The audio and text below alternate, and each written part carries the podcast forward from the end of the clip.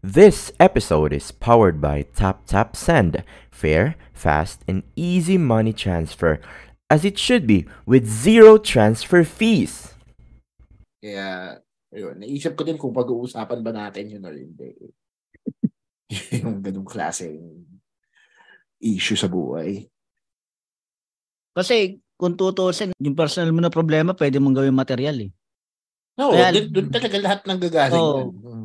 Kaya lang, Iba Paano yung kung- material, iba yung i-broadcast mo siguro. Para sa akin ah. Oo, hindi. Da- Klaruin lang natin. Iba yung nag-rant ka na dun sa ginawa mong joke. Kasi pwede naman siyang maging source ng inspiration. mm, Pero hindi ibig sabihin na lilitaralin mo yung nangyayari sa buhay mo. Kasi hindi joke yun eh. Unless nakakatawa talaga siya. mm, Malay mo, Mm. tayo ka sa puwet habang nangyayari yun. Yun, nakakatawa talaga yun. Pero yung fact na nagreklamo ka lang, wala, hindi nakakatawa yun eh. Kailangan gagawan mo pa rin ng twist, susulat mo pa rin, di ba? Kaya lahat ng nag, lahat ng mga nag gumagamit ng issue sa buhay as material, pansinin nyo, hindi talaga yun yung nangyari eh. Hindi Mm. yun yung, yung word per word Mm-mm. na nangyari. Hmm. Ginawa lang nila ng storya kaya gumana. Exaggeration, Mm. di ba? Parang yan Oo. yung sinasabi nyo lagi na exaggerate mo pag joke. Mm. salamat sa tip ah. Kaya lang kasi totoo talaga yung ako yung gumagawa ng assignment ng anak ko eh. Ang exaggeration ni RJ John na nakaka-honor siya eh. Totoo, hindi naman eh.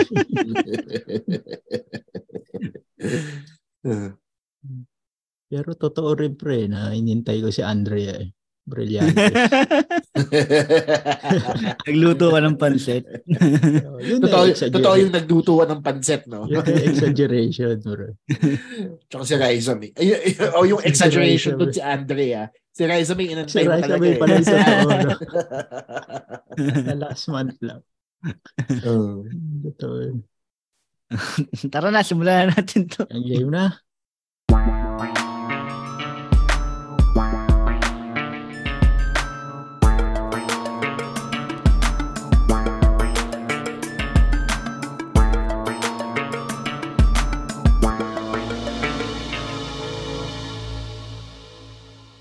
Pre, mukhang bago na naman yung bike mo ah. O pre, nabili ko siya mura sa marketplace.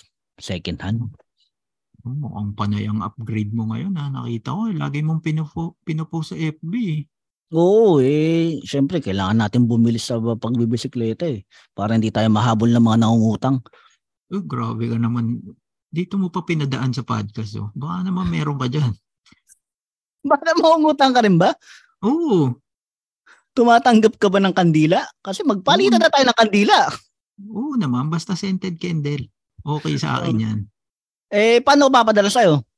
Gamitin mo pre yung tap tap send. Ito, makakatipid ka kasi zero remittance fee. Oo, talaga. Oh, di ba? Bawas na kagad yan, pre. Yung remittance fee mo na ibabayad dyan, di ba? Bigay mo na sa akin. Hmm, Pasyasabarma mo lang yun eh. Oo, dalawa. Dalawang shawarma. Okay naman ba yung yung rate dyan ng palitan? Competitive yung rates nitong top top send, pre. Kaya wala nang remittance fee. Tapos mataas pa yung rate. Eh, alam mo naman ako, medyo hindi ako ano sa technology. Safe ba yan? Safe na safe to, pre. Kasi hindi naman yan makakapasok sa atin. Di ba? Dito sa Middle East. Kung hindi yan safe. Napakahigpit dito eh. Kung magpapadala ka, pre, gamitin mo na yung code na buhangin. Karoon ka pa ng bonus na madagdag mo ng pautang sa akin. Magagamit ba yan sa US, Canada, Europe, or UK? Lahat pre, kasi lahat na nakikinig nito na taga dyan, na gusto rin magpautang sa akin. Ayan, gamitin nyo rin yung code na buhangin. Ah, Kaya Ayun. download nyo na yan. Tap tap send. O yung mga nakikinig, so pautang na rin ako. Tap tap send. Welcome to Buhangin Brothers Podcast with your hosts, RJ and Jomer J. Welcome sa isang espesyal na episode ng Buhangin Brothers. Kamusta, Evan, RJ? Ayos, ayos. Goods. Medyo pagod. Medyo pagod lang. Mhm. Lagi na lang pagod tong si RJ. Oo. Panay yata ang pagbibistay niyan dyan sa Dubai, eh, sa UAE. Oo. Saka ano, bike ng bike kasi yan, pre. Oo. Ting umaga ba naman yan? Nagbabike yan, no? Oh, pero di nakapayat. Sarap Eh, kasi na, bin, binabawi sa hapon at gabi. may nakita kasi ako kung kainan pre. Yun yung binabay Ah. ko tuwing umaga eh. Medyo malayo siya eh. Dinadayo pala. Almusalan lang. Hmm. Almusalan lang. Yan ba yung ano? Ah, hindi yan yun, no? Yung kinikilo yung mga hotdog, hindi yan yun. Hindi, iba to bago to. Aba. Ang hirap naman Hmm. mag-almusal na isang kilong hotdog, pare. Pare, nasabi ko kanina, special na naman na episode natin ngayon. Hmm. Yun. Kasi Bakit ang, eh, special? ang may guest tayo. May kasama tayong guest, syempre. Nagiging special lang naman to pag may guest tayo. Pag tayo tatlo lang, hindi naman. Oo, ang guest na, natin, pre, ito, ano, isa lang naman siya sa headliners ng Comedy Manila. Hmm. Yun. At isang international comedian. Hmm. Babasahin ko na pre yung ano, resume niya. Hmm. Mm. Finalist siya sa China International Comedy Festival noong 2016. Hmm. Performer nung sa Hong Kong Comedy Festival 2010 and 2017. Hmm. Performer din siya sa Bangkok International Comedy Competition noong 2019. At Antindi. nito lang, yung performer din siya sa very big, very Asian festival sa New York City noong 2022 lang. New York, Cubao? Hindi, city to pare. Yan. Sa US. Ano, oh, doon nandun yung lobby ni Jay-Z. At magkakaroon siya ng kanyang stand-up special sa August 26. Pangalawa na sa yan. Wicked Dogs. Oh, sa Pangalawa na yan. Wicked Dogs BGC na ang pinamagatang one time big time. Hmm. Walang iba ang guest natin ngayon, Mr. Class Clown himself, Mr. Chino Liao. Yay! Yun! Yes. Thank you. Salamat Buhangin Bros sa pag-imbita sa akin dito sa podcast nyo. Salamat din sa pagbasa ng mga ilang talo ko sa abroad. Ilang pinanalo dun eh. Hindi, hindi. Ito, ito. May, dad, may dadagdag pa ako ah, isa. Ano? Siya daw ang pinakamatandang junior jack ng Magic 89. Ano ba yan? Tama yan. totoo. Hindi, hindi ka nagka- Totoo yun. No, record yan, yun. Junior Jack ka pala, Sir Chino. Anong year yun? 25 na ako nung pumasok ako dyan eh. Tapos yung mga kasabay ko, mga 20. Pinakamata 25 ako, ang sumunod sa akin, 20. Ah, mga anong year yan? Ano, Boss Chino? Ah, 2012 ako nag-start. Tapos, Okay. natapos ako 2017. Parang ganun eh. 2016. Oh, matagal din ah. Tagal na, Ano 4 batch years. mo nun, Sir Chino? Na notable Jessica na. Na sikat Mendoza pa.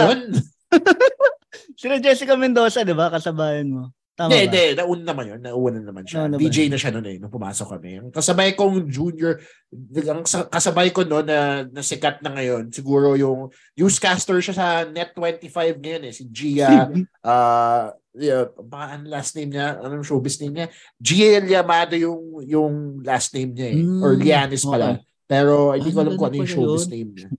Kala ko si Boom. yun, nasa, Si Boom? hindi, hindi, hindi. Tado ka. Ano ano yun eh?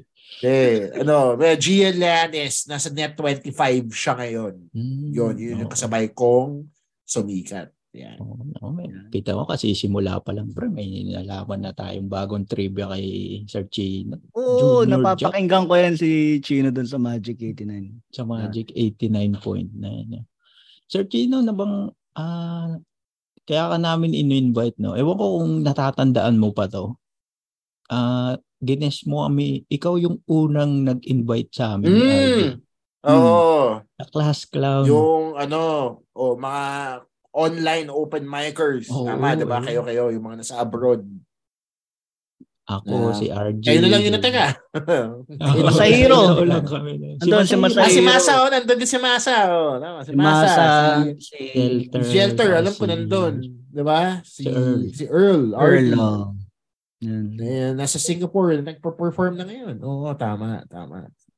Papasalamat lang uli kami ni RJ doon. Kasi after Oo. nung lumabas yung episode na yun, shinare namin sa mga tropa rin namin. Oo. Nakikinig. Ang sabi, Nice. feedback nila, ang saya ng kwentuhan. Ba't hindi kayo mag-podcast? Kaya naghintay kayo ng five years bago ako i-guest dito sa podcast niyo. Bakit naman taon? Hindi naman. Hindi, di ba? Di ba? Parang ganun katagal eh. Parang ganun katagal yung episode Di ba? mo eh. So, ilang buwan pa lang kami nagpa-podcast eh. Ah, okay, okay. okay. Sorry, sorry. Kala ko mga five years na eh. Sabi nun, ewan ko kung naalala eh. Shout out natin pre si William Jan. Pre. Di ba Ah. sabi niya, ang saya nung guesting niyo doon kay Sir Chino. Ba't di rin kayo mag-podcast? Ah. Ayun, umakyat sa ulo na. So, kasalanan ko pala. Kasalanan ko Hmm. pala. Sorry, Oo, William ikaw, Chan. ikaw talaga. Oh. ka pala? Umakyat sa ulo namin yung ano, nakaya namin to. Kaya ito, salamat sa anim na listener namin weekly. Uy, di naman. Malakas kayo ah. Eh, Sir Chino, yun nga, magkakaroon ka ng special sa August Yes. 26 sa Wicked Dogs, no? One time, Oo. big time yung title. Sana lahat Paano ng mga nakikinig dito na nasa Philippines manood. Ayan. Please. Nood kayo. Yan. no? Ang una kong tanong, Sir Chino, no? kung may bibilihin ka at babayaran ka ng one time, big time na, no? ano yun? Babayaran, ako, babayaran ako ng one time, big time. Oo, Bibilin or ko. bibilin Ako mo. ang magbabayad. Ah, ikaw siguro magbabayad. ano, siguro bahay, mga ganyan, mga big purchase, ganyan. Bahay Kasi at least yun, di mo na problemahin. Sa'yo na yung deed nun eh, di ba? Nun Ano na? eh. Ah, yung tapos na talaga siya, hindi lang Oo. lote. Yung mga yung mga yung mga binebenta diyan sa mga subdivision na na foreclose ng bangko. Yung mga- yung mga na, narimata ng bangko. Oo, yun. Ah, Namibenta sila dun eh. Oo. Ah, bilhin mo na ng one time, big time yun. Wala nang hulugan, diba? Ang problema Para dyan sa mga wala ka ng problema. Ang problema dyan sa mga minsan narimata ng bangko naging pot session ng mga adik. Eh. Na.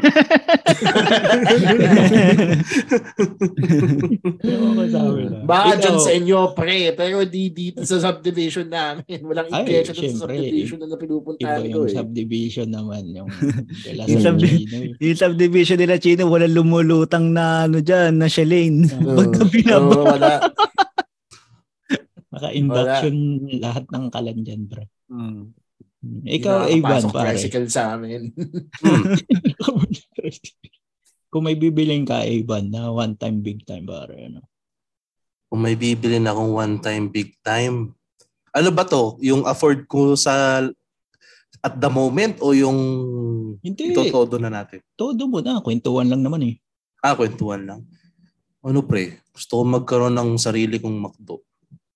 Ay, grabe ka naman. Oo. Napaparinig ka ba? Oo, na, na, na, Oo eh. na-achieve na yan. Na-achieve na yan ang guest natin. Oo. gusto ko gusto ko din eh. Gusto ko din. Oo. Parang tayo may gusto. Hanggang, mukhang hanggang pangarap na lang talaga yung McDonald's. Oo. bro. Gusto ko kasi branch, ng... Isang branch. Isang branch. Isang branch?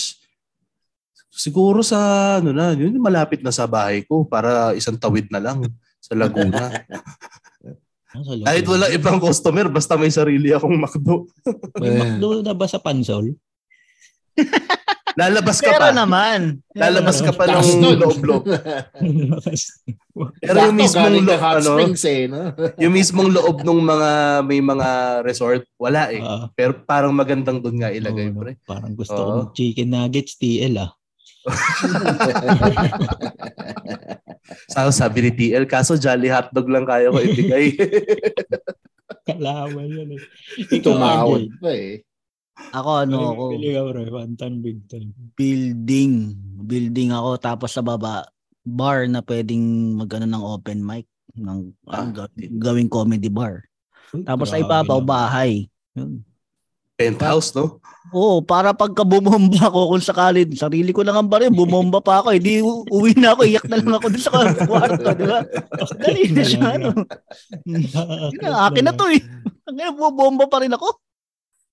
Ayaw mo ba pre yung ano, may open mic sa baba tapos may siopawan sa kamamihan sa tabi.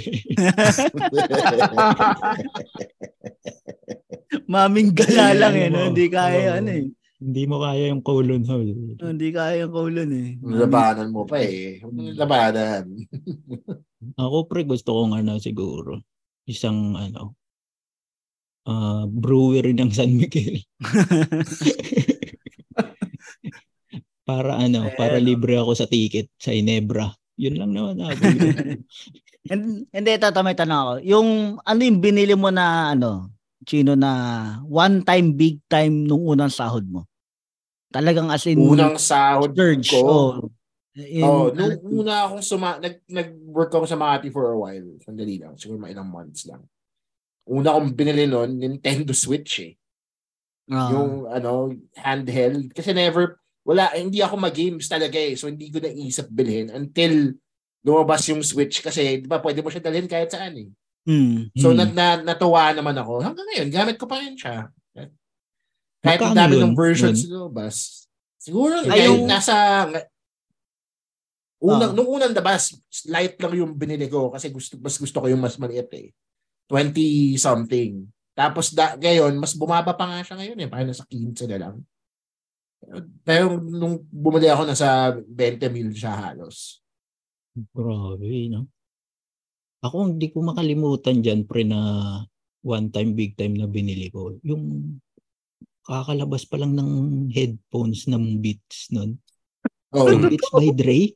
Oh, totoo. Oo, nandito na ako nun eh. Puta na, Hmm. ano, 900 reals yata.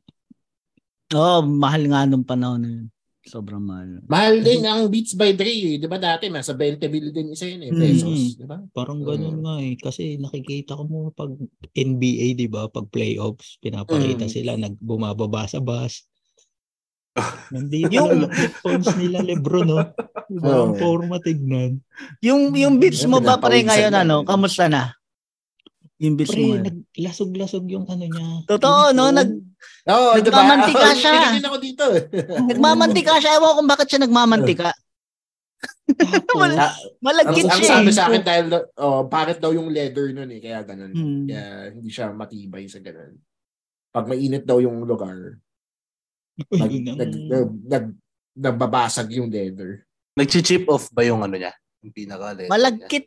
Ewan ko yung Oo, ngayon. pre. Anong yung tinignan ko ulit, malagkit. malagkit. Yun yung ano yun, no? Pagtanggal mo, para kang may libag dito, no? Oo, malagkit. Oo, mismo. Kailangan may dala ka laging cotton buds. Oo. Yung akin pa naman white, ngayon beige na siya. Pero maganda kasi talaga yung tunog niya noon eh, no? Hindi, mas, Oo. maganda. mas maganda pa rin yung isa. Ano nga yung... Yung boss. Oo, yun ang mas maganda. Sana Boss, yun nila yung binili natin eh. Yun, tumatagal Mas talaga. matibay yun kasi mas mahal Oo. yun. Yung may-ari naman nun, hindi magaling mag-rap. Oo. Doon tayo kay Dr. Dre. Ikaw, ikaw Evan, ano yung binili mo nung ano? Nung one time, big time nabili mo? One time, big time. Nung ano na, nung siguro i-consider ko na yung unang nag-upload ako. Gitara, pre. Mm. Gitara na electric acoustic. Paano yun, pre? Yan sa Saudi. Parang that time, ano siya eh, sale pa nun eh. 1,400 reals. Putik na yan. Oo, so mga nasa 20k pesos.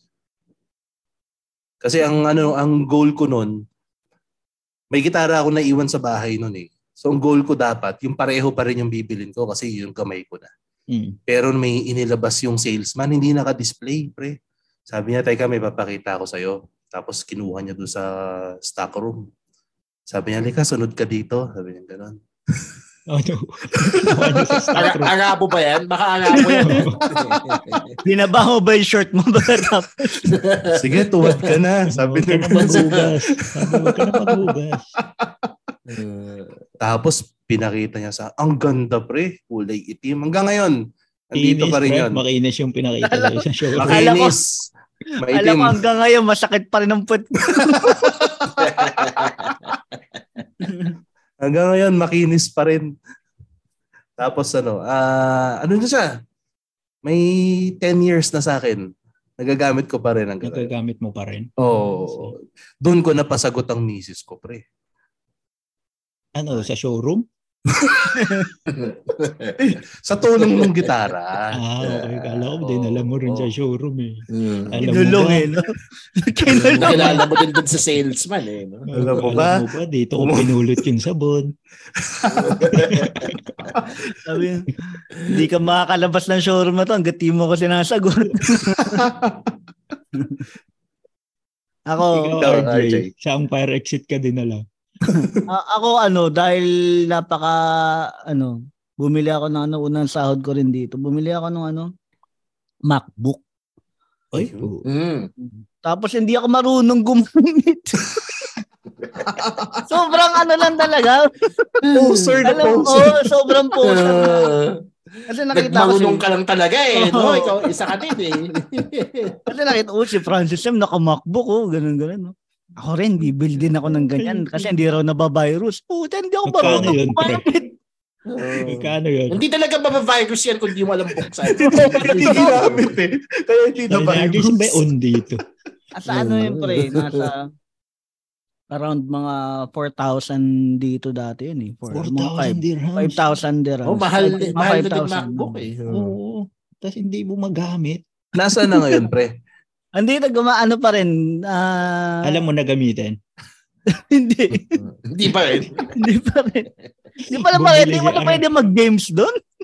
Bumili si RJ Walang ng Minecraft Lenovo eh. eh. Bumili si Ah? RJ ng Lenovo Oh. para makapag-YouTube ng tutorial. Ganun para magamit niya. Pero hindi, eh. talagang pag may pera ka kasi, minsan Oo, unang talagang sahod gusto eh. mo bilhin Mm. yung gusto mo eh. Gusto Mm. mong bilhin. No? Balik tayo pre Oo. kay Sir Chino. no? Sir Chino, anong year ka nag-start ng ano comedy? Ah, 2008. Sabay ko sila sila GB, sila Rems, yan. Sabay ko yung mga Mm. yan. Si Attorney Rich Ray, yan ko kila. Doc Nace, yan. Nakabatch kayo.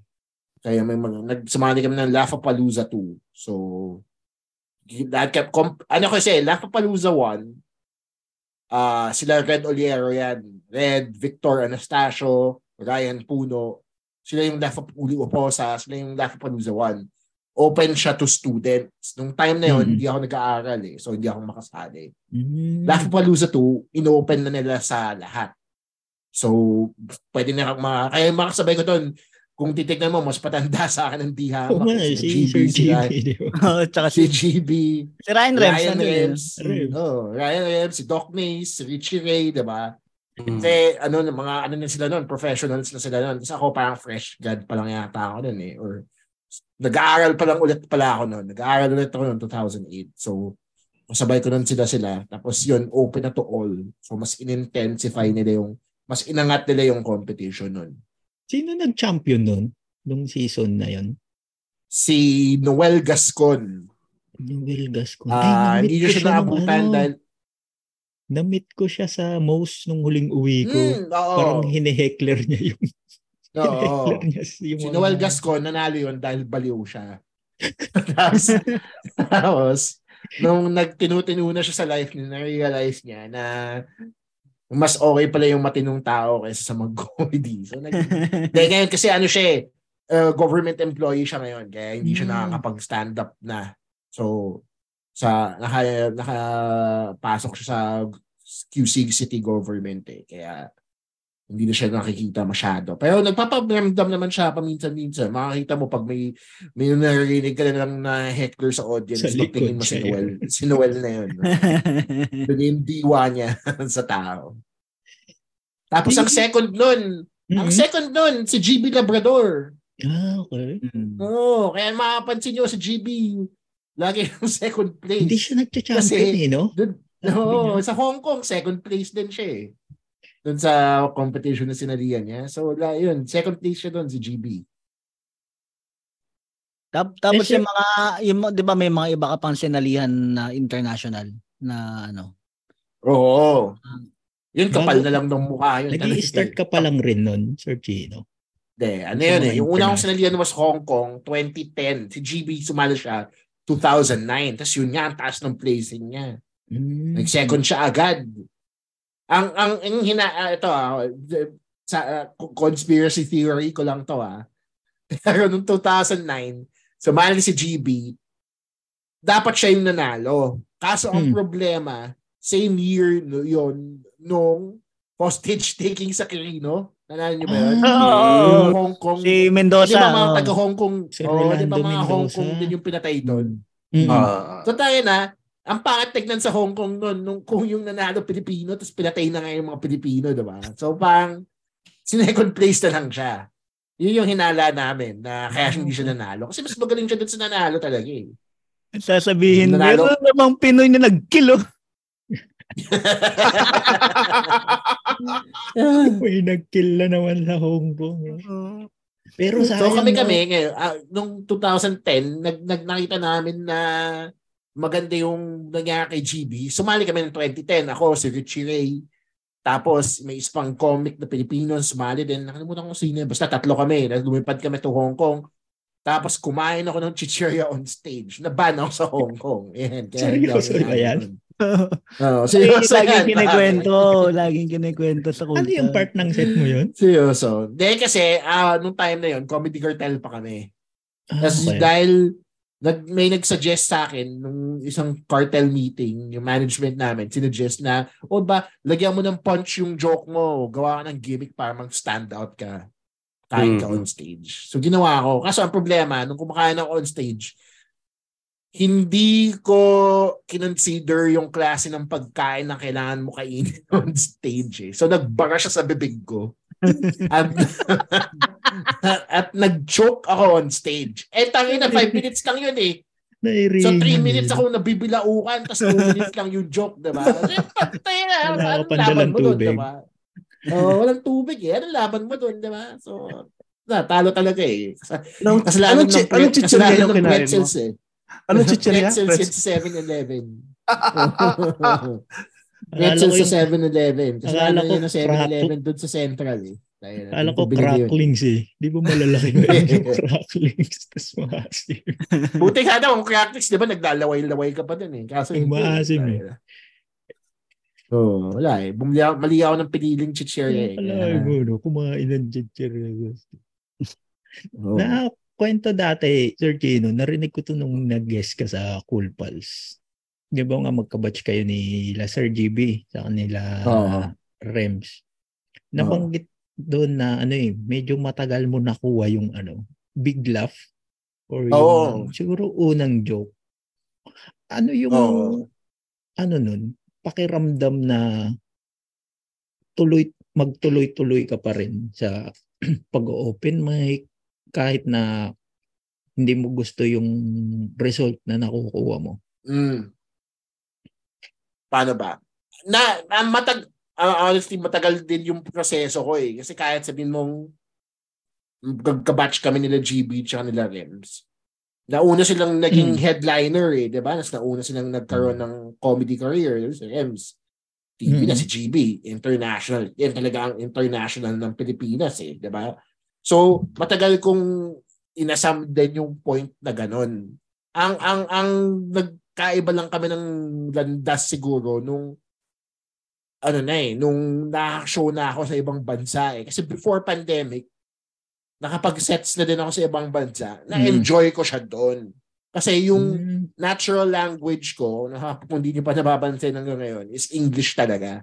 Hindi ako Okay. masyadong matagalog eh. Kahit nag, nag-effort naman ako, di ba? Tayo naman, nakakapag-usap naman tayo ng maayos. Pero pag nagpa-perform ako, mas na-express ko yung sarili ko sa English talaga eh. So, nung una, yun talaga yung pinaglaban ko na English comedian talaga ako. Tapos nagsistop-stop pa ako. So, napuputol din yung progress ko nun eh. Siguro first Mm. two, three years, ma madalas na yung once every two months ako nag-open mic. Hindi tuloy-tuloy talaga. Tapos nakikita mo yung ibang tao na kasabay mo sa comedy nung panahon namin. Minsan may tao yung open mic, dalawa. Minsan apat lang, ganun. Tapos minsan puno siya. Tapos minsan the next week wala na naman tao, 'di ba? So parang na ma- magkakaroon ka talaga ng ng Doubt. need na hanapin yung deeper purpose mo eh. Kung na kung bakit ka nagpapatawa eh. Ako kasi pag nung hindi ko pa nakukuha yung tawa, nag-stop talaga ako eh. Parang Mm. hindi, hindi na ako natutuwa sa nangyayari eh. So Mm. parang nadidismaya ako, naghahanap ako ng ibang outlet. Kaya ang dami ko pang pinasok eh. Yung naging junior jock ako, nag-improve ako, 'di ba? Nag nag-attempt ako magsulat ng pelikula. Ang dami ko pang pinasok bago ko nasabi na comedy is for me talaga. Pero nung Na- nag-junior jock ka, Sir Chino, anong No. persona mo doon? Ano? Humor din? Wala. May humor din? No, serious? comedy lang din. No, Ah, okay. comedy lang din. Kasi Mm. yun talaga yung ginamit kong bala. Kasi lahat ng mga sumali doon, napansin ko, lahat ng mga sumasali doon, mga bagets, mga Hmm. influencer, bago ko pa nagkaroon ng influencer. Mm. Ah, okay. Yung mga ah, yung mga cool kids, ganyan, 'di ba? Ah. gusto nilang mag mga party, gusto nila maging artista, ganyan. So nakita nila Mm. outlet to or minsan sumasali doon yung mga courtside reporter. Baka Mm. Kasi magandang training yan pag courtside reporter ka. Pag gusto mo pumasok sa broadcasting, magandang training ang radio. So pumapasok sila sa, sila sa ganun. Ako naman, nakikinig talaga ako ng magic dati talaga. So Mm. natutuwa ako. Idol ko dati si Mo Twister eh. Mm. Mm. Na, yun talaga yung reason kung ba't pumasok ako sa entertainment field. Kasi nung high school ako, hindi ko alam yung, yung major ko. Tapos narinig ko yung major nila Mo Twister. Tapos doon ako na-inspire talaga pumasok sa radyo, pumasok sa Mm. film, pumasok sa comedy. Kasi yun yung kinuha niya nung college, yun yung ginawa niyang Mm. career. So doon ko lang na-realize na pwede pala siyang gawing career. No? Tap, tapos, nung pumasok na ako sa junior jock program, sobrang layo nga nung agwat namin ng mga bata. Na-realize ko na kung makikilugar ako sa ganyang level, mahihirapan ako eh. Kasi ang layo nung agwat namin sa eh. So, kailangan gawin ko ng different spin yung aking Mm. ah, atake, which is yung stand-up comedy nga. Mm. So na-practice mo rin pala siya doon, no? Sa Hmm. pagiging junior jock. Oh, pare, na, napakinggan ko yan siya. siya yung mga planted na color minsan sa ano, sa Oo. voice niya out. Nakatambay lang. eh. Message pa ako ni RJ nun eh. Tapos sabi ko, "Ah, ang tagal nito eh. Ba't paano ba? Ayaw mo ba? Saan mo ba narinig yan RJ sa YouTube, di ba? Sabi mo. sa ano, sa... mo dati sa- Dati kasi may recorded ng ano, ng... Ina-upload nila Voice yan. night ba? out. Oh, ina-upload Mm. siya as, ano, as podcast, ano, episode. Tapos sabi ko, familiar to ah, si Chino to. Tapos nag-message lang siya sa akin. Kailan lang to eh. Mas, ang tagal na nun. Siguro Oo. 2013 pa yon Tagal na. Tapos nakatambay lang ako sa ano eh. Nakatambay lang ako sa Magic nun kasi galing ba, ba, hinihintay namin yung show after which is yung nga yung shows ng mga junior jock yun eh. Hmm. after ng after ng show ng Boys Night Out. So, nung nandun ako, ang aga ko dumating, tayo na yun, naghanap sila ng tambay. O sakto, nandun ako ng mga 6 pa lang. Tanong sila kung may gagawin ako. Wala naman. Sabi ko, wala naman. O, yan. Oo, kasi wala tumatawag. Wala na tumatawag eh. Nakauwi, nakauwi din ako ng ano yun eh. May may gift pack yun eh, yung kasama May gift. ano sa akin na May gift pack. pa, Um, ang, Oo. ang pangalan niya ay si Chino Papi. Oo. Si Chino Papi. Oo. Diba, nandun pa nga si Ramon Bautista eh. Oo, dun si Ramon. na yun. oo. Tayo. Wala yun. meron daw. Yun yung kaisa-isang time na nakapag-boys night out ako as a junior jock. Yeah. As junior jock na rin. Naalala mo ba, Sir Chino, yun, no? Joke mo na, ano, tinawanan talaga. Yung unang tinawanan na. Yun yung nakuha mo na yung big yung- laugh na hinahanap Yung big mo. laugh na Pa- sinasabi fat nila. joke siya eh. Hmm. Fat joke siya. Hindi ko maalala kung yung una yung kung yung joke ay yung Tinder or kung yung joke na ay yung sa yung hinahawakan yung chan. Isa dun sa dalawa Mm. kasi yung pinakamatagal kong jokes talaga eh. Hmm. Mm-mm. Yung dati kasi nung nag-start ako, kala ko pwede pa ako maging topical. yung yung sumali akong sumali akong lahat pa palusa to, kala ko pwede pa akong topical eh kasi ang nagsabi sa akin na mag-stand up ako, yung tita ko na Mm. na, na natatagwa doon sa mga pinopost ko dati sa Multiply pa to ha. Multiply, nagpo-post ako ng mga mga mga blogs, essays, essays sa Ah, Multiply essays. na tungkol sa mga na, napapanood ko, nakikita ko, na-observe ko, ganyan. Tapos tawa sila ng tawa. Tapos sabi niya, try mo kaya mag-comedy, baka pwede sa'yo. Sakto, may Laugh Palooza to. Nag-try ako. Tapos ang ginamit kong material, yung sinulat ko sa Multiply. Tapos ang advice sa akin ni Tim Tayag was, nakakatawa ka, pero sana address mo yung katabaan mo. Diba? Ah, Which was awkward kasi Hindi ka dati nagfa-fat jokes nung nag-start? hindi talaga ako dati nagpa-fat jokes kasi ayoko i-address kasi parang napaka napaka-basic naman nun, di ba? Gusto ko magpakalalim. Gusto, Mm-mm. Dati artsy pa ako eh, di ba? Hindi ako nun eh. Gusto ko parang George Carlin ako ng Pilipinas. Kaya ako mag-isang oras, tapos wala pa akong open mic nun. Kaya ako mag-isang oras. Natawa to lahat sa akin, sa ating mga sa akin. Napaka-observant na humor. Na. Makaka-relate sila sa akin. Tapos nung sumala ako, walang tumawa. Um- uminom lang sila. So, parang di, di, di ba? So, nung sinabi sa akin ni Tim, nakakatawa ka. Si Tim Tayag yung judge nun eh. Ang judge nun, si Tim Tayag, si Stanley Chi, at yung manager na nagsabi sa akin kumain ako on stage. So, silang tatlo yung nandun. Tapos sabi sa akin ni Tim, sabi sa akin ni Tim, try mo kaya address na na yung katabaan mo baka kasi yun yung kailangan mo kailangan mo basagin muna yung awkwardness, 'di ba? Kailangan address mo yung unang nakikita ng tao eh, 'di ba? Mm. So ganun yung ginawa ko. In-address ko talaga yung fat jokes hanggang sa doon nakita ko tumatawa lang sila ng tumatawa. Honestly, ang struggle talaga sa akin nun, hindi yung big laugh eh. Ang struggle sa akin nun, yung mag-joke ako tapos hindi siya fat joke. Kasi dati hindi ko nakukuha yung hindi fat joke na tawa eh. Tumatawa lang sila sa dahil mataba ako eh. Diba? Tapos may patawalan Mm, ko yung okay. sarili ko. So for the longest time, yun yung iniisip ko na parang, ay na mataba na ako ngayon. So ano kailangan ko gawin? Magpapayat ako ngayon, di ba? Parang kailangan ko bang magpa-stomach staple para lang magkaroon ng joke na hindi nakakatawa? Pag nagkakaroon siya ng crisis sa, sa utak ko eh, kasi hindi, hindi ko pa in-accept na kailangan ko talaga mag-fat jokes Mm. para lang ah, gumanda yung set. Diba? Para lang magkaroon ako ng joke na may tawa eh. Yung Ano? ano, parang matagal ba yan mo siya na-realize na hindi kailangan ko na mag kailangan ko nang subukan na mag fat jokes. Gaano katagal? Hindi, hindi naman. Mahal, automa, ah, yes and no. Kasi nung una, nagpa-fat jokes naman ako, pero pinipilit ko pa rin siyang ilayo dun sa fat jokes persona. 'Di ba? Hmm. Na parang unang joke, unang dalawa kong joke ko fat jokes. Tapos babalik na naman ako dun sa ah, tanga na observational ako, tanga na.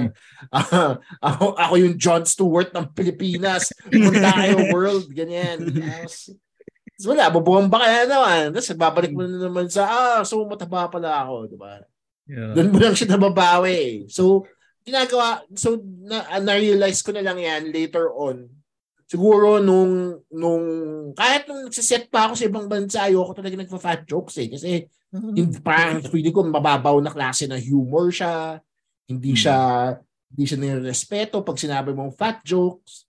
Diba? Until napanood ko si Gabriel Iglesias Mm. doon siya doon siya nag-click na pwede kang mag-fat jokes pero hindi siya self-deprecating. Mm. Mm. Baga, nare-respeto mo pa rin yung sarili mo pero pinagtatawanan mo pa rin yung sarili mo. 'Di ba? So doon ko na doon doon lang siya nag-click eh. After after siguro mga ilang years after pa 'yon. na pwede So pala doon siya. doon na doon na ako nag-double down. So doon na ako nagsuot ng mga pure fat jokes na talaga hanggang sa Mm-mm. nakabuo ako ng set, diba? hanggang sa nakakapag-perform na ako regular, ganyan. Up up and down pa rin siya, pero doon lang siya nag-click talaga.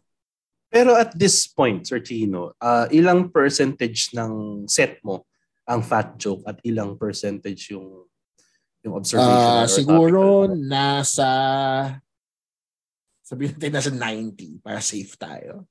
Kasi 90% Nag-fat pag- jokes. Oo, 90. Fat joke. oo. Kasi Mm. nag, nag-set ako kagabi sa may may may corporate ako online kagabi tapos napansin ko puro Ah. fat jokes ay naluan ko ng konti. Pero at, at the end of the day, para halos lahat fat jokes pa rin yun. Eh. Oo. Kagabi nag, nag, nag open mic kami.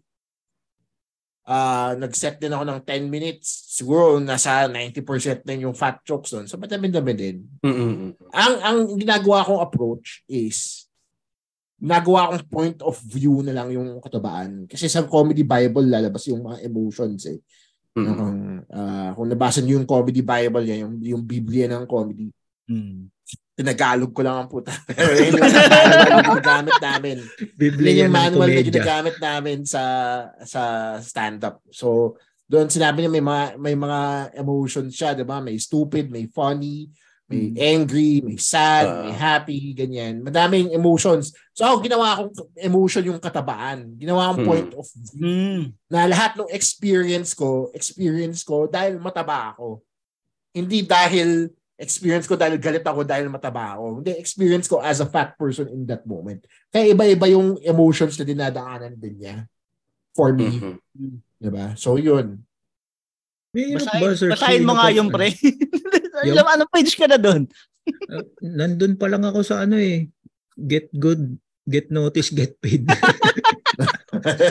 Isa pa lang yun ah. Sa umpisa pa lang, mga page 3 pa lang Oh. yun eh. Yung naalala ko dyan sa Comedy Bible eh. At least nabuksan na. At least nabuksan. Oh. Start. Binabasa ko yung ano eh, yung Pakiblip. Pakiblip yan. Ayun. Ba, gusto mong mapadala sa Sweden ah. Mm.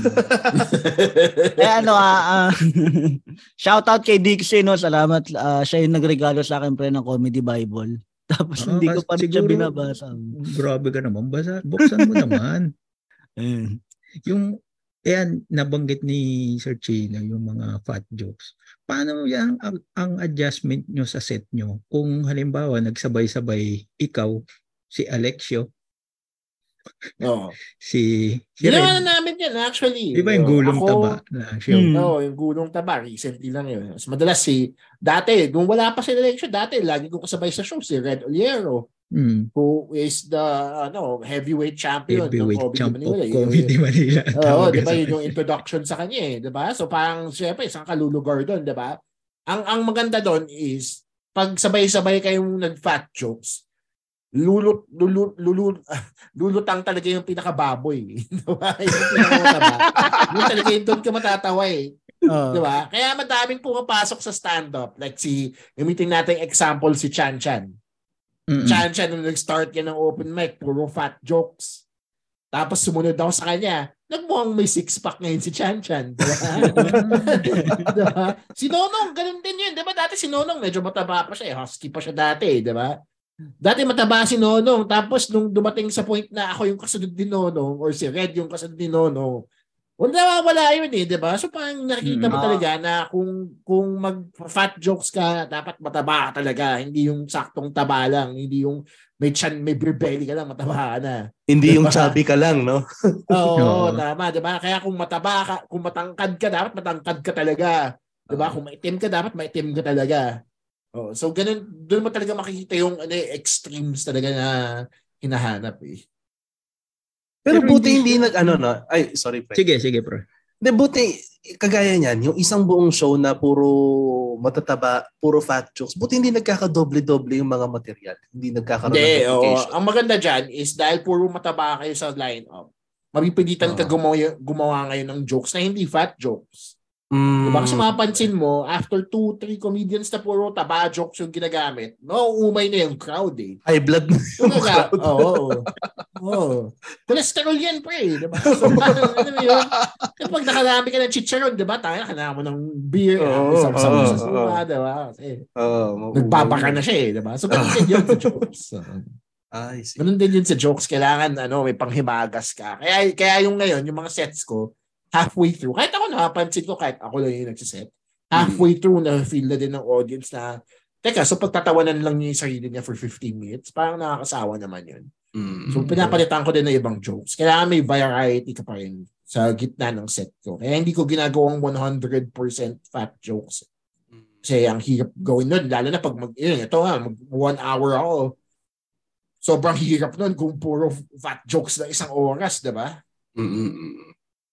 Oh, wala namang kumakain ng chicharon nga na ano, isang oras eh. Puro, ta- puro tabayo kakainin, no? Oo. Oo, yung may laban pa eh, no? Sasakit ang batok mo doon. Diyan sa ano, Chino, yung nag-start ka, yung first paid show mo, magkano yung TF mo na natanggap? Ah, Naalala mo sa first first show ko, nakatanggap ako ng 100. 100 100 pesos. pesos.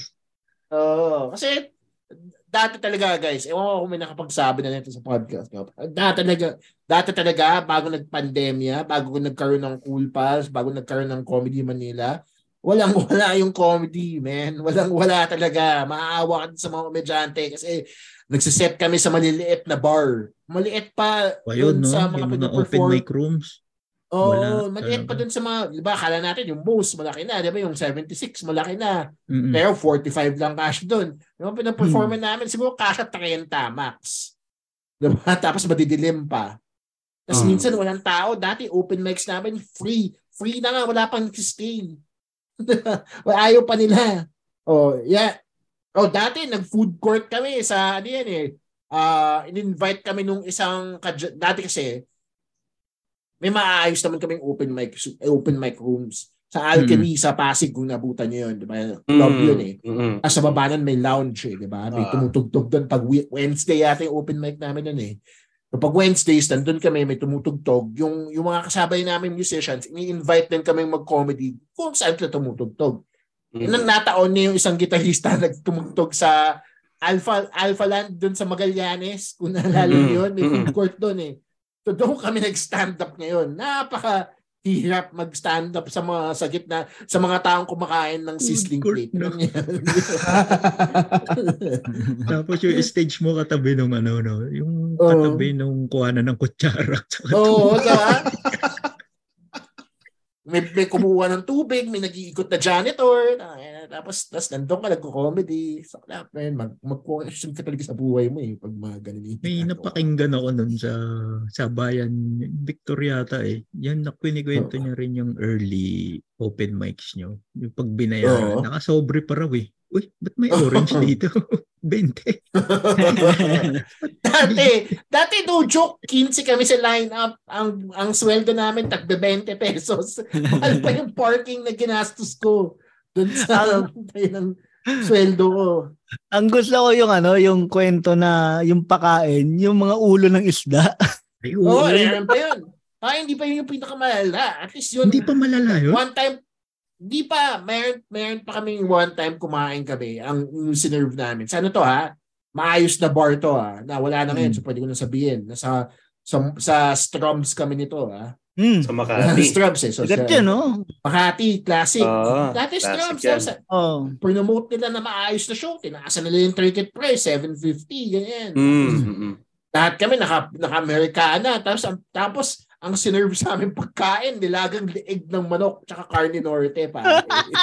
Hindi man lang pinirito. Hindi. Hindi talaga. Carne norte. Fresh from the fresh from the lata. At nilagang liig ng Ano, manok. pure foods naman? O ano? Wala man lang itlog. Oh. CDO pa yan, no? Hindi Yung masarap leeg. yung CDO. yung leeg, masarap siya pag inadobo mo eh. Di ba? Yung leeg ng manok. Ah. eh. Masarap siya eh. Generous na nga ako na tawagin siyang nilaga eh. Baka tinubigan lang nila yun. eh. Tapos okay. Ni walang toyo, no? Oo, oh, pinakuluan na nila yun. Mas pwede na eh. Di ba? Ang hirap, ang hirap nun, pre. Kumain ka ng Oo. leeg ng manok na naka-Amerikana. Oo. Kaya question mo yung Tapos buhay ang, mo eh, kung nasan ka. audience, ang audience namin, yung mga ano pa, eh, di ba, mga, mga kilalang tao, eh, mga lawyer, businessman. Nandun kami sa side kumakain kami ng lilagang leeg ng manok. Sinisip-sip mo pa yun habang naka-America. Oo. Puro sila ang... Oo, tayo. Masarap rin sip-sipin yung leeg ng manok kasi pag inadobo mo naman, pero pag Oo. nilaga, tignan. Walang kaano-ano. Saan ba Oo, wala. ano? Kasi dati, Sir Chino, walang bayad yung open mic. Di ba? Ngayon na Oo. lang yan eh. Yung audience Oo. pala. Wala yung bayad eh. Saan sila? Oo. Yung bar lang yung nagbabayad sa inyo?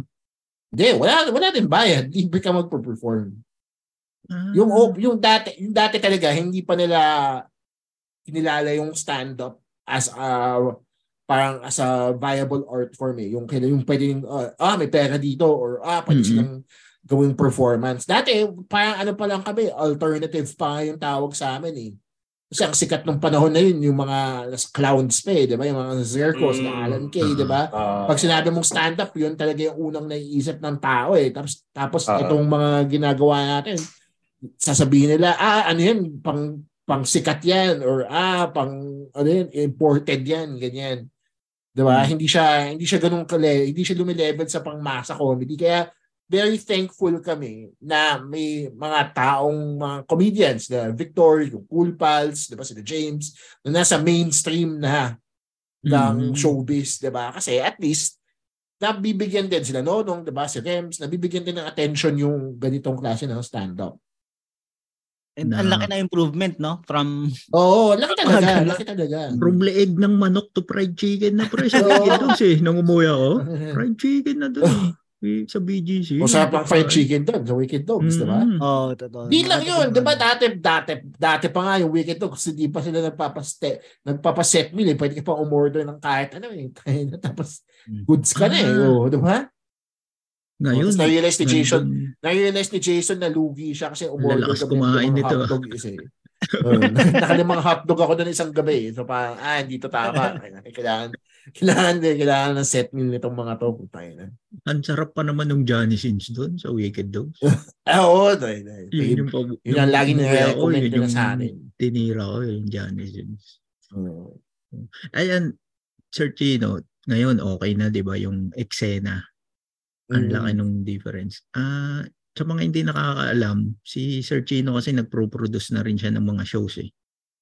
Yes. May sarili na rin siyang open mic room na ino-operate. Ano yung mga mistakes na nung past na nag start kayo na sinabi mo na pag ako gumawa ako ng open mic room, hindi ko yun gagawin. Hindi ako Oo. magpapakain ng leeg ng manok. Well, yun, number one yun. proud ako sa, proud ako dun sa mga nakuha ko kasi masarap pagkain dun lahat eh. Mm. Pero, ang, ang pinaka-importante dyan, yung promotion talaga eh. Kailangan kasi, yung ibang venues kasi dati, hindi nila, hindi naman sa hindi nila nire-respeto. Parang hindi nila nire-level yung comedians dun sa level ng mga promote nilang talents eh. Dati kasi, di ba, pag may acoustic night, background lang yan. So, kala nila, ganun lang din yung comedian. Pwede lang Ah, sila hindi okay. pakinggan, hindi na nila i-promote. Doon lang, di ba? Tapos parang pag, pag bumenta, edi okay. Pag hindi, edi okay din. Pero ngayon, dahil nga nagkaroon nga ng following tong stand-up comedy at madami nang naghahanap sa comedy, di ba? Daming gustong tumawa. Doon mo ma-realize na importante pa rin talaga yung promotions eh.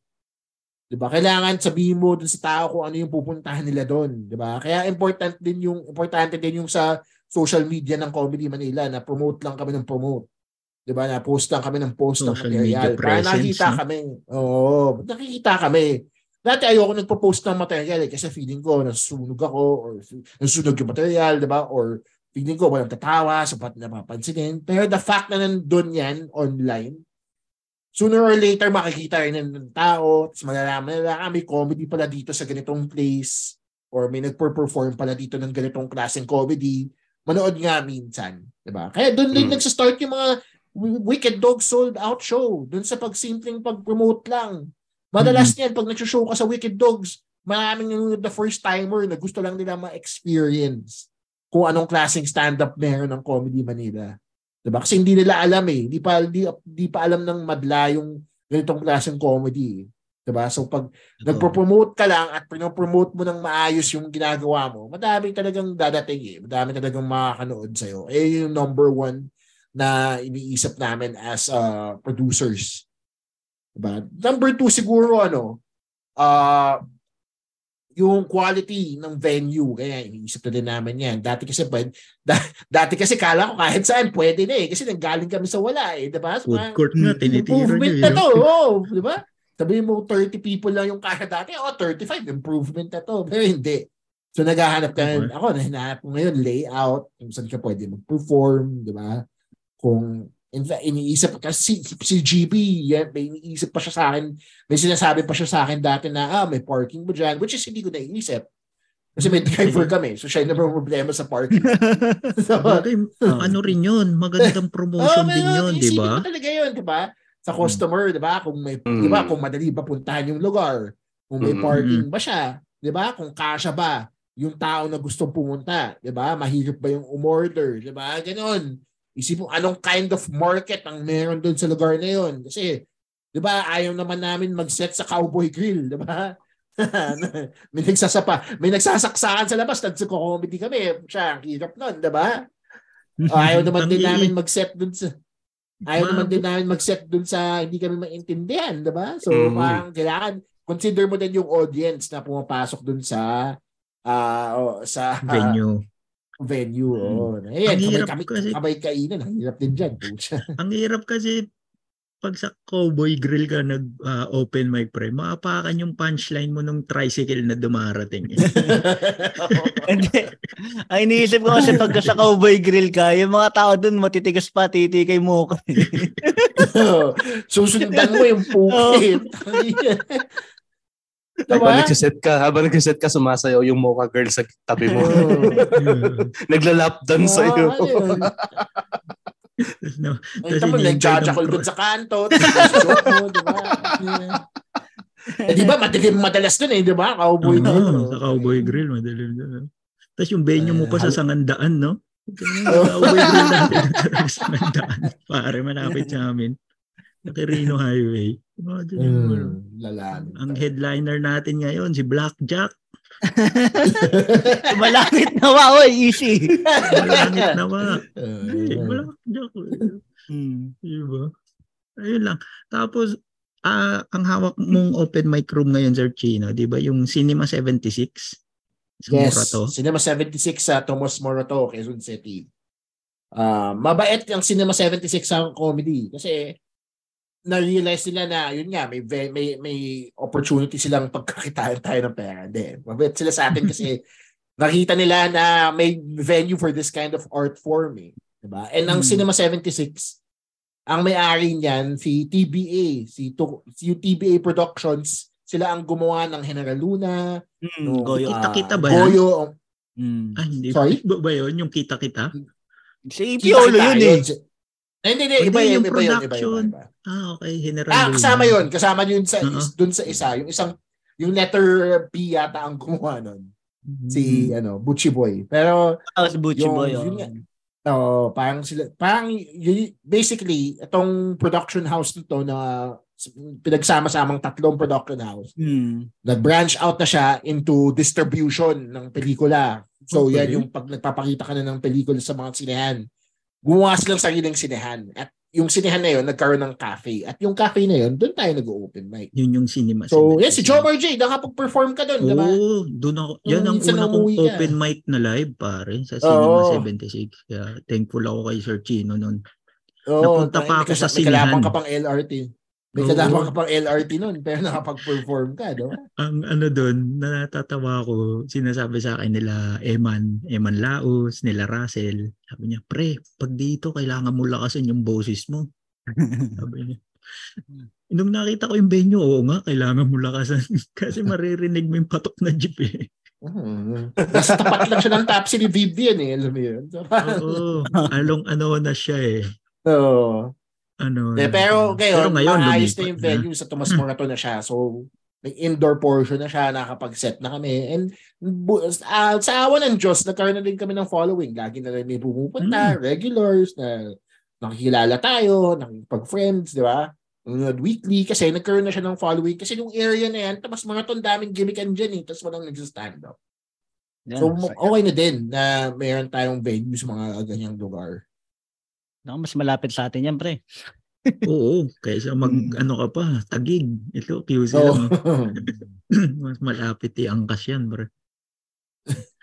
ah, ano, Sir Chino? Ah, best and worst experience mo siya show?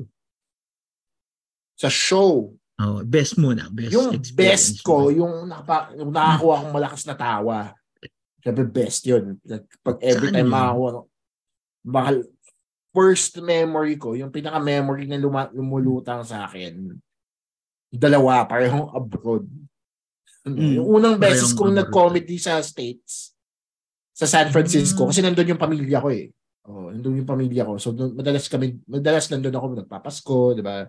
Or pag nakapunta ako, nagko-comedy ako doon, nagka- nagkaroon na din ako ng connections doon. So, first, first time kong mag-comedy sa open mic. Yung open mic ito, ang pangalan niya, Brainwash. Yung venue, yung pangalan niya, Brainwash.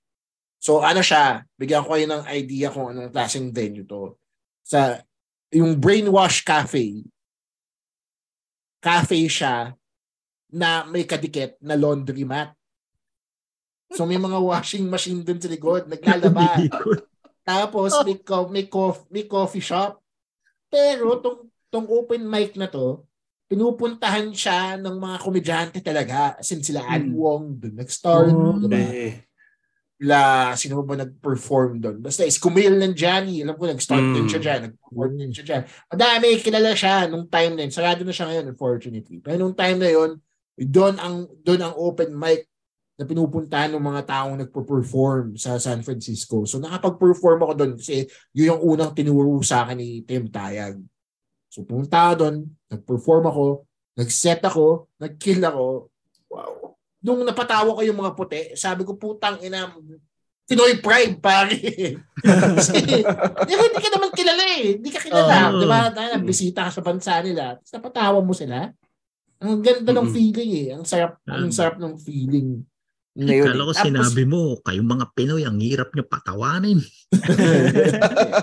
Kita mo itong mga Eh, puti. yun, yun yung nafe-feel ko every time na nakakapag-perform ako sa ibang bansa. Na parang hindi ka kilala ng mga tao, pero napapatawa mo sila. Yun Mm. talaga yung mag- Mm-mm. kasi 'di ba wala ka naman wala naman akong following, hindi naman ako Netflix comedian. Di ba ako nag-message lang ako sa Facebook ng mga to, tapos pinasalang nila ako. Pero nakikil ako, tumatawa sila. Ang sarap ng feeling na yun na hindi ka kilala pero napapa, Mm-mm. nababago mo yung pananaw nila sa buhay, 'di ba? Yung yung ganong yung ganong klaseng tawa. So, yung second na memorable sa akin nung nakapag New York ako, yan, yung isang festival. Mm. Yun naman performance lang naman yun, hindi naman competition yun eh. So hindi ako Yung last year kung lang ba yan, Sir Gino? Yes, 2022, yung May Okay. 2022. Nakapasok ako sa isang uh, comedy festival sa New York na Asian Comedy Festival siya. So sabay ko mga mga uh, Asian American. Yan. Tapos, Mhm. tapos, nandun, tapos yung mga Asian American na to, mga lumalabas na sa TV, mga nakakaset na, na sa iba-ibang uh, cities, iba-ibang comedy clubs. Tapos nakapag-perform ako sa isang comedy club, 'di ba? Sa parang nagpunta ka sa Mecca eh, 'di ba? Parang Muslim ka Mm, nagpunta sa Mecca. Parang ganun yung New York sa atin eh. 'Di ba? Kahit sabihin mo hindi mo goal 'yan, pagdating mo doon mas starstruck ka eh. 'Di ba? Tapos isipin mo yung mga kasabay ko, mga kala ko veteran na ako at 15 years. May na mga nakasabay ako 17 years, 20 years, 30 years Grabe, no? sobrang advanced nung comedy nila na parang doon doon mo realize tang ina o nga no, walang wala pa pala ako. nakapag-set ako Malayo pa. kasama nila. 'Di ba? Malayo pa pero nakapag-set ka kasama nun. Ang galing din eh. Ibang ibang le, ibang feeling din yung nadadala niya. Pero ano- galing doon sa be. Mm. Yun. Ah, go, Go go, go, go, go. Sorry. Go, go. Di, sige, go lang. Yung ano, yung sa tingin mo yung crowd natin, maabot yung crowd na na sa Amerika. Na US. Yung, oh, na US. Oo. Yes, of course. Definitely. Kahit anong bansa naman, ma- Mm. magagawa yan eh. Ang kailangan na natin time. Tsaka Hmm. ano, time lang talaga. Huwag lang natin tigilan to, di ba? Perform lang ng perform, Mm. promote lang ng promote, di ba? Specials lang ng mag-special. Kasi hindi yung ang nagbagan nangyari sa states nang hindi naman nangyari overnight yun eh nangyari yan nung 80s pa eh 'di ba nung 70s pa eh Mm-mm. 'di ba tayo kailan tayo nag start 2008 kami? Napakabata. 2007 Yung lagi Oo, nung sinasabing mga headliners eh. Ang bata pa ng stand-up sa Pinas eh. Oo.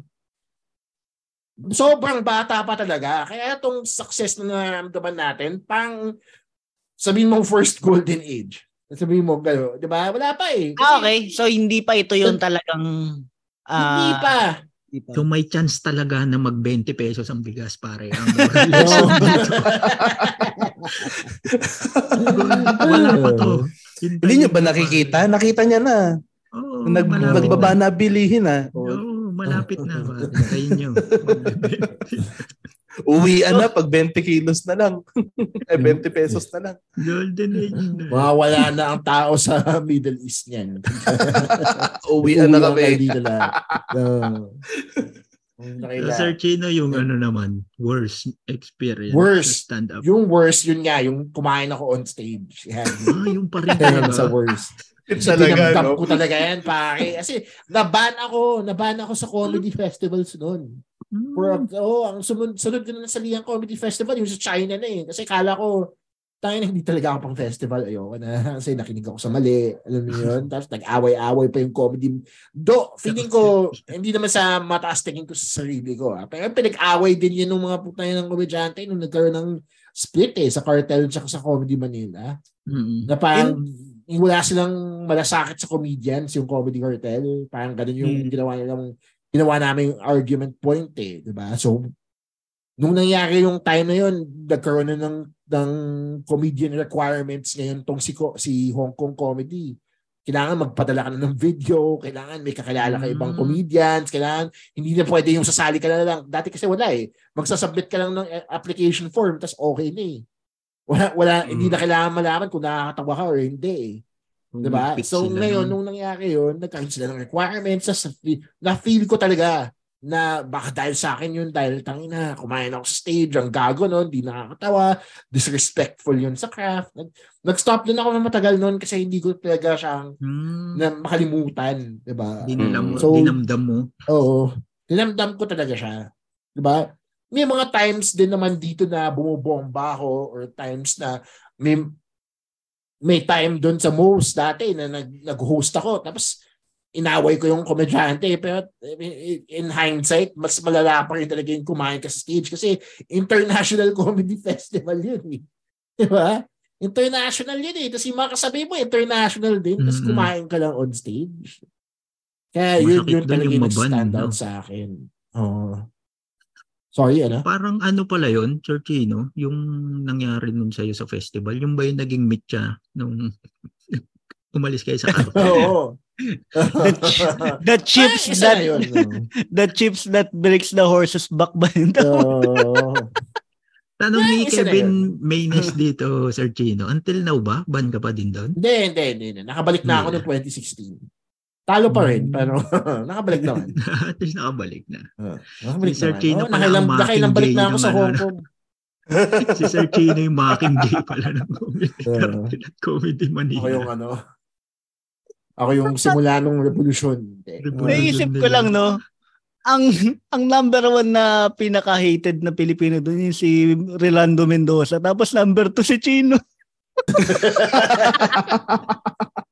na hindi sumasakay ng bus. Hindi naman ako sa to be fair, hindi naman ako banned sa buong Hong Kong. doon lang sa doon lang sa isang lugar. May isang M- may isang MTR stop lang ako na hindi pwede baba. Lalaktawan ko lang yun, safe na ako. Eh, ang layo tuloy nung Eh, pero lalakarin mababait ko. na yung comedians. Hmm. Ang layo Mabait tuloy lalakarin namin. ko. No, hindi pwede dito sa stop na to eh. Sir Chino, pa ano na rin tayo, pa wind down. May bilang nag start pa lang rin kami ni RJ sa pag-open mic. Gusto ko lang itanong, ano yung way or technique mo ng pagsusulat ng jokes?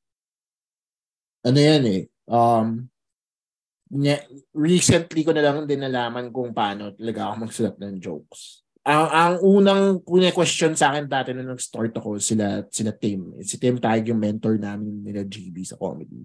Binasi niya yung teachings niya sa Comedy Bible eh, yung, yung book na binabalikan namin. And sa Comedy Hmm. Bible, ang tinuturo doon, kailangan maiksi yung punchline mo. Kailangan importante lahat ng salita na gagamitin mo. Kung hindi importante, alisin mo. Kailangan tight talaga yung material. Pero ako, na-realize ko, hindi naman sa sinasabi ko effective ah. Pero sa akin kasi, ang, ang pinakamagandang way for me to write is magkwento. Kasi writer talaga ako eh. Di ba? Nagsimu- Mm. nag- Nag-start akong, bago pa mag-comedy, susulat na talaga ako. Mm. 'di ba? Tapos doon nga, discover ko na lang yung communications, broadcasting, chuchu, lahat yan, sumunod na lang yan. Pero, nung nagsusulat pa lang ako ng jokes, 'di ba? Yun yan, tulad ng sinabi ko, nag-start pa ako sa multiply. Doon talaga, doon talaga galing yung humor ko eh. Mahaba talaga ako magsalita. Madaldal talaga ako. So, naisip ko, kung mahaba lang din ako magsalita, magkakwento na lang ako. 'Di ba? So madalas diyan, ang ginagamit ko, story talaga. 'Di ba? Kaya pag napapansin mo yung mga jokes ko, kwento talaga yung pinaggagalingan niya, eh, 'di ba? Mm. Tapos dadalhin ko kayo on a journey. 'Di ba? Hanggang sa dumating yung journey yun sa katabaan ko. 'Di ba? Yun yung yun yung pinaka way ko na nagsusulat ako. eh. Tapos pag nakikita ko na natatahi ko na siya dun sa ibang jokes ko. Madalas dun sa fat jokes or dun sa jokes ko about my family or yung jokes ko tungkol sa pagtagal ko sa college. Doon ko na lang siya natatahi-tahi. Diba? Okay. Yung tama yung sinabi ni GB sa akin dati, sa, sa atin lahat actually, na, na hindi natatapos yung joke eh. Never natatapos yung Mm. joke. Kaya Mm. yung yung importante diyan is once magsumut magsulat ka ng joke, you nag-start na yan. Diba? Kahit sabihin mong hindi nakakatawa ngayon, hintayin mo lang in like 10 years or 2 years, kaya mo ulit. Diba? Baka nasulat mo yung joke tapos hindi mo pa kaya bitawan. Diba? Or baka Mm. nasulat mo yung joke tapos hindi mo pa maintindihan kung ba't di nakakatawa. Diba? Simulan mo lang yung pagsulat and then sooner or later, ma-wind down mo na din siya eh. Makukuha mo din siya eh. Ma- mahulma mo yung joke eh.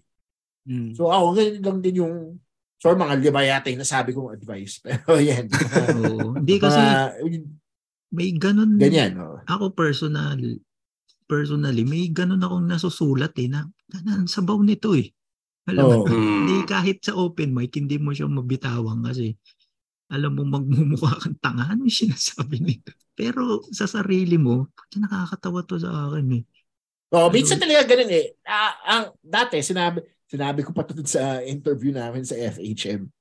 Pero honestly ngayon nagigets ko na kung ba't ko sinabi. Dati kasi pinagtamunan pa ako nila rin na mukhang gago nung sinabi mo yan. Pero ngayon nagigets mo na eh. Kasi yung, ang sinabi ko nun was ang unang critic mo talaga sa sarili mo, yung sarili mo. Totoo. Kasi ikaw Mhm. lang naman makakapagsabi kung ano yung nakakatawa eh. 'Di ba? Kasi ikaw yung Mhm. magpo-perform eh. 'Di ba? So sa'yo nanggagaling yung idea eh. So sa'yo yung sa'yo manggagaling yung idea, hindi mo naman kinuha sa ibang tao yan, hindi ka naman sinulatan ng joke. Yung joke na yun, naisip mo. So kung hindi yan gumana sa'yo, isipin mo kung bakit. 'Di ba? May Mm. wording ba na iba? Malabo ba yung in-explain mong setup? 'Di ba? Yung punchline ba Okay. masyadong mahaba? Ano ba yung fan ako ng mga tao na may may specific wording na binibitawan eh. Yung yung kumbaga sa technical writing, natutunan ko din yan, yung technical writing, pag hinuli mo yung pinaka nakakatawang part, as in very last word, yung very last word mo yung punchline, doon ka doon ka makakakuha ng tawa eh. Mm. Diba? Kasi hindi nila ini-expect na yun yung sasabihin mo. Diba? Sa, kung sa, se, ako kasi word per word ako magsulat ng joke eh. Parang, Mm. se, parang sentence siya eh. Kung, kung nasa ba yung mga notebook ko dito. Parang sentence siya eh. Verbatim mo So, talaga siya. Oo, Kung ganyan. paano Parang mo siya ganyan, oh, sasabihin. Parang, Oo, hindi na makita. Mm. Parang, parang ganun talaga.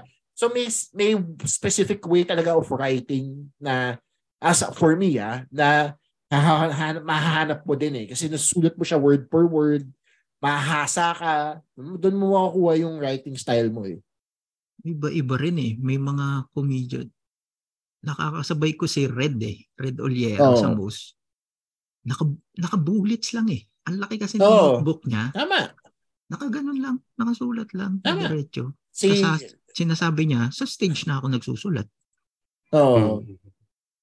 si iba-iba, 'di ba? Like ako, yung ganun yung style ko. Ito maganda example diyan. Nung Comedy Husbands, yung half, yung tag one hour special ni Victoria tsaka ni Red, Mm. makita mo yung different yung difference nila sa mga notebook nila eh. Kasi si Red naka bullet point na parang Mm. apat lang yata yung nakalagay tapos na-stretch niya to one hour. Si Victor, parang 20 yung points niya. Tapos iba-iba, may subheading pa yun, di ba? May iba-iba pa siyang nilalagay. Di ba? Ta- tapos yun yung, na, dun mo makita yung difference nila. Kasi parehas na nakakatawa. Di ba? Parehas na headliner magaling. killer. Pero, o parehas na magaling, di ba? Pero iba yung writing style nila pareho, di ba? Kasi si Victor, madami siyang one-liners. Again, madami siyang mahabang jokes, di ba? So doon mo makita yung ano eh, yung yung way, yung difference talaga sa writing. Mahanap niyo yan eh. Kaya importante talaga yung nag-open mic ka lang. Importante talaga yung na na na sinusubukan mo lang yung joke kahit hindi gumana, iba-ibahin mo yung wording, sulat mo ng maayos, 'di ba? Hanapan mo ng different attack, ganyan. Importante Mm. yan lahat kasi doon mo makukuha yan sa pag sa stand-up mo eh. Made-develop mo yan, parang muscle yan. Ayun, kaya yung mga nakikinig dito, no, yun, open mic lang ng open mic. Open mic, sulat. May isa Sulat, lang ako. mic. May isa lang ako, Sir Chino. As ano, dun Yes. sa writing aspect, ang mental block, paano mo nilalabanan? Jackal. Hindi, ano. Thank you. Okay na ako. Hirap na hirap pa. Hirap na hirap pa ako yan. I'm sure alam niyo naman gawin yan, di ba? Oo. Kaya pala din nangyayari sa akin yun. Kaya pala ako never na mental block.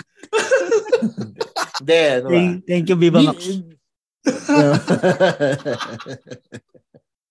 Then, ano lang yan, pare. Ah, eto writing technique lang din to tinuro sa to nung editor Hmm. namin dati. Na pag wala ka na talagang masulat, pigain mo lang, 'di ba? Yung first na lumabas sa utak titi mo. Yung titi mo. Tsaka yung brain mo na din. Sabay mo sa pagpiga ng edits mo. Hindi, pero Diba? pre, alam mo sa ano, sa mundo ng yan, mga journalist, mga writers. Ewan ko kung alam ni Sir Chino. May tinatawag na SS.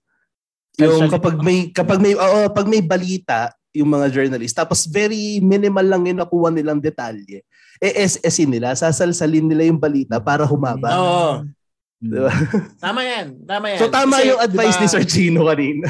Pigain mo talaga. Kasi minsan hindi mo makukuha. 'Di ba? Minsan Oo. automatic eh, makukuha mo agad. Minsan wala ka talagang maisip. Oo. Diba? So, kailangan mo unti-untiin. Ano ba yung unang pumasok nung narinig mo yung prompt na yan or nung narinig mo yung Ah, nagpatawa sa'yo? Sulat mo lang. Ngayon, Mhm. tanong mo sa sarili mo, bakit siya nakakatawa sa'yo? Bakit mo sinulat yung word na yan? Tapos mag-build ka lang from there. Tanong mo lang, bakit? Bakit? Diba? Hanggang Mhm. sa dumating na yung point na may joke Lumalabas na. na. Diba? Oh, lumalabas na. Diba? Nilabasan ka na. Oh. Joke. Hindi, pero ano ha, thankful ako dito kay Chino na ano yun, mini-message ko to madalas eh. Nag, nagbabounce ako ng jokes sa kanya and uh, thankful ako na tinutulungan niya ako sa dito sa journey natin ng stand-up.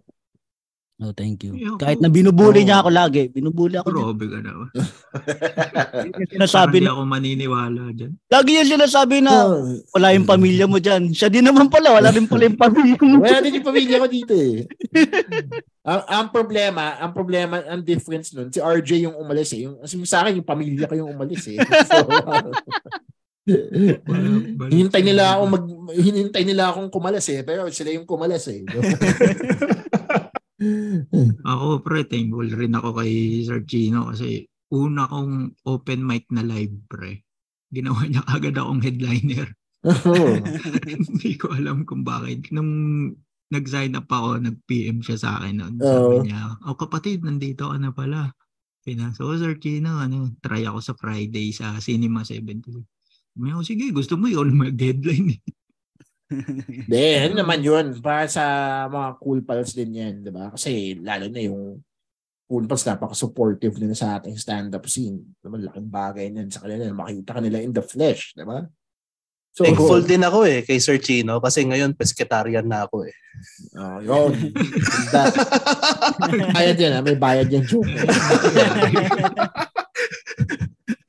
Ayun, Sir Chino, baka gusto mo nang invite sila, yung mga Yun. nakikinig. Hindi, ako thank, gusto ko lang sabihin Yes, sa ah. inyo na thankful thankful din ako sa sa inyo. Na- At saka sa sa SDB, thankful din ako sa SDB na kahit nung pandemya nakakapag stand up tayo, 'di ba? Thankful ako na nakakapag uh, gigs nakakapag gigs tayo online, 'di ba? Kahit di tayo magsama-sama, nakakapagtambay tayo, 'di ba? Nakakausap tayo, nakakapag jokes tayo. Thankful ako sa SDB kasi kahapon may online corporate ako eh. Hindi din sila Meron pa rin pala, no? Pa, Meron pa rin, Hindi din meron pa rin pala, no? Meron pa rin. Australiano eh, Australiano. Naghanap sila ng may chance Australian tayo company. oh, na online. Oh. Australiano. Nag- Nag, Nag, naghanap sila marunong ng- mag-English, gago. Naghanap sila ng online kasi hindi din sila nag-unmute eh. Kaya nasa, parang nasa SDB lang din ako. Sabi ni Sir Chino, easy. Hindi, ano, nasanay na ako. Nasanay na. Weekly kong ginagawa to. Kaya, Ginagawa ko nga itong walang bayad. Eh. oh, di ba? Paano pa kaya nung meron? Mm. Eh guys, sana manood kayo sa aking one hour special. Ito yung second special ko na gagawin sa Wicked Dogs BGC. Ang August 26, makakasama ko dyan si Chan Chan Kunsing, ba? si Jeannie Lakay of the Lady Hmm? Bosses and of the Labrador family Ah, and si Judd, Grego- Judd Gregorio and yung host natin for the night is Ron Dolatre. And yung Oh, tickets so- mahanap nyo sa comedymanila.ph. Tapos, Ah, marami pa kaming shows, lahat yan lalabas sa Comedy Manila. Yung podcast ko din, nag-start to siya mag-record. Naglabas na ako ng unang na, episode. Oh, season 4 na.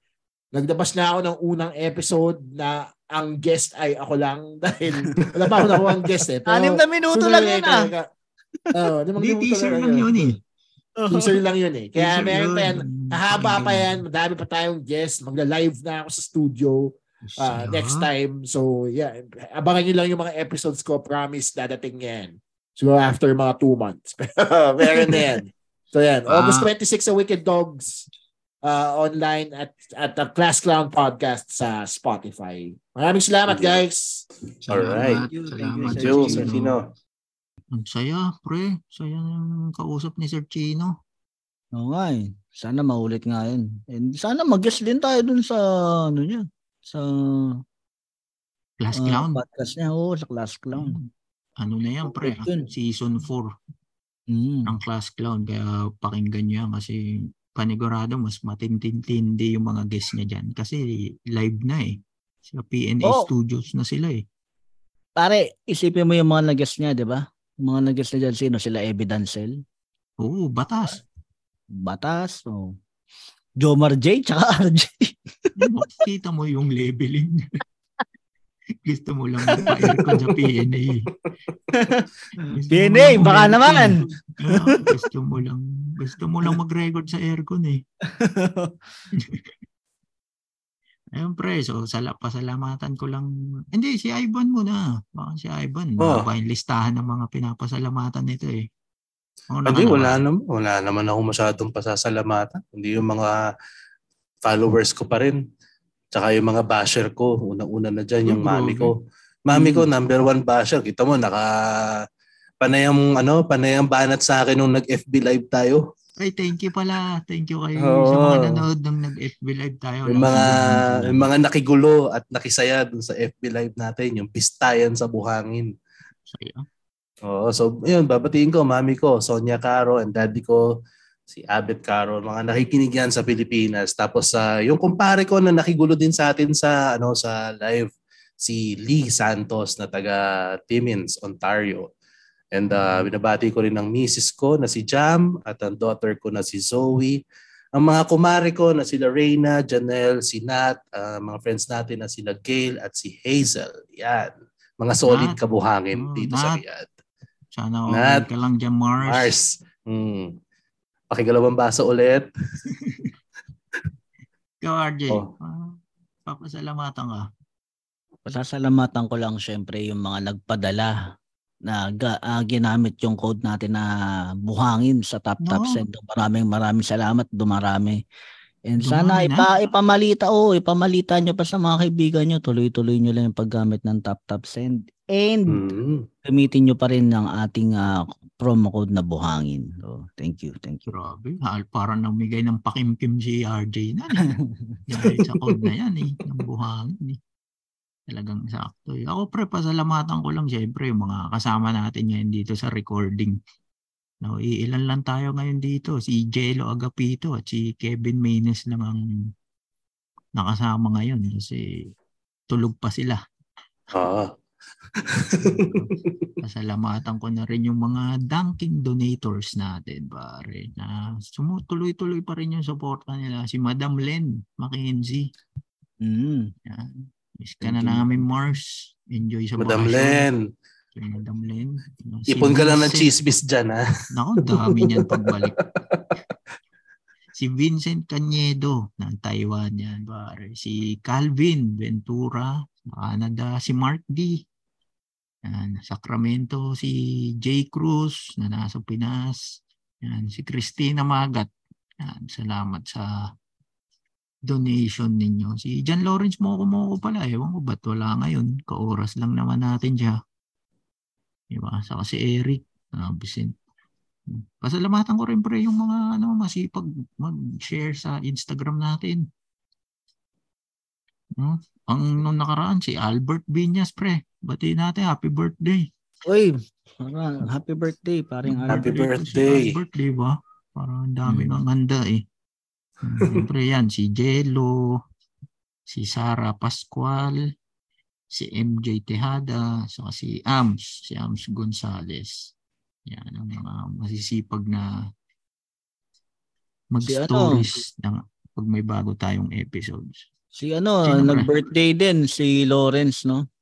Ay, Lawrence. Lawrence, happy birthday, pare. 18 na pre si Lawrence. Oo nga eh. Kaya hindi na. Nabang, naka, nakaupo na sa SDB. Sabi ko nga, tigil niya na yung position na ginagawa ni Wally. Masyado niyang idol sa Wally. Lawrence, 18 ka na. Bangon-bangon na pare. Pansit ka naman, Lawrence. Oo. Uy, sarap magluto yan si Lawrence. May magluto yung batang. Oo, totoo. Dilata. Yan, wag niyo, basta wag niyo uling kalimutan ha. August 26. Yan. Yung special ni Chino Liao sa One time, Dog. big time. One Yes. time, big time. Ako sa inyo, maaga na kayo bumili ng ticket. No? Kasi pag naubusan yan, standing room only. Di ba? Mas masarap kasi manood, nakaupo ka sa table at umiinom. Hmm. Pero okay din na nakatayo, pare. Mas- masaya din yung nakatayo eh. Pero pre, sasakit ang tiyan mo doon. Hindi, madaling ano Nakakatawa eh. Madaling kumuha ng beer dun sa sa counter ng weekend. Oo, sa eh. counter eh. Oo. Masaya din pag nakatayo. eh. Pag, pag ako nanonood ako, lagi ako nakatayo eh. Masaya pag nakatayo. Hmm. Ngayon pa lang, bumili na kayo ng ticket dyan kasi napakasulit niyang palabas na yan. Uh, sige, salamat. Hanggang muli. Salamat, salamat. Bye-bye. And uh, yung ano, ay, binabay mo na kagad ah, ano ba? Sige ba? Meron pa. Meron pa Ipo-promote natin yung ibang show ng Comedy Manila. Ayan. Oh, magkakaroon ng special si Gold Dagal.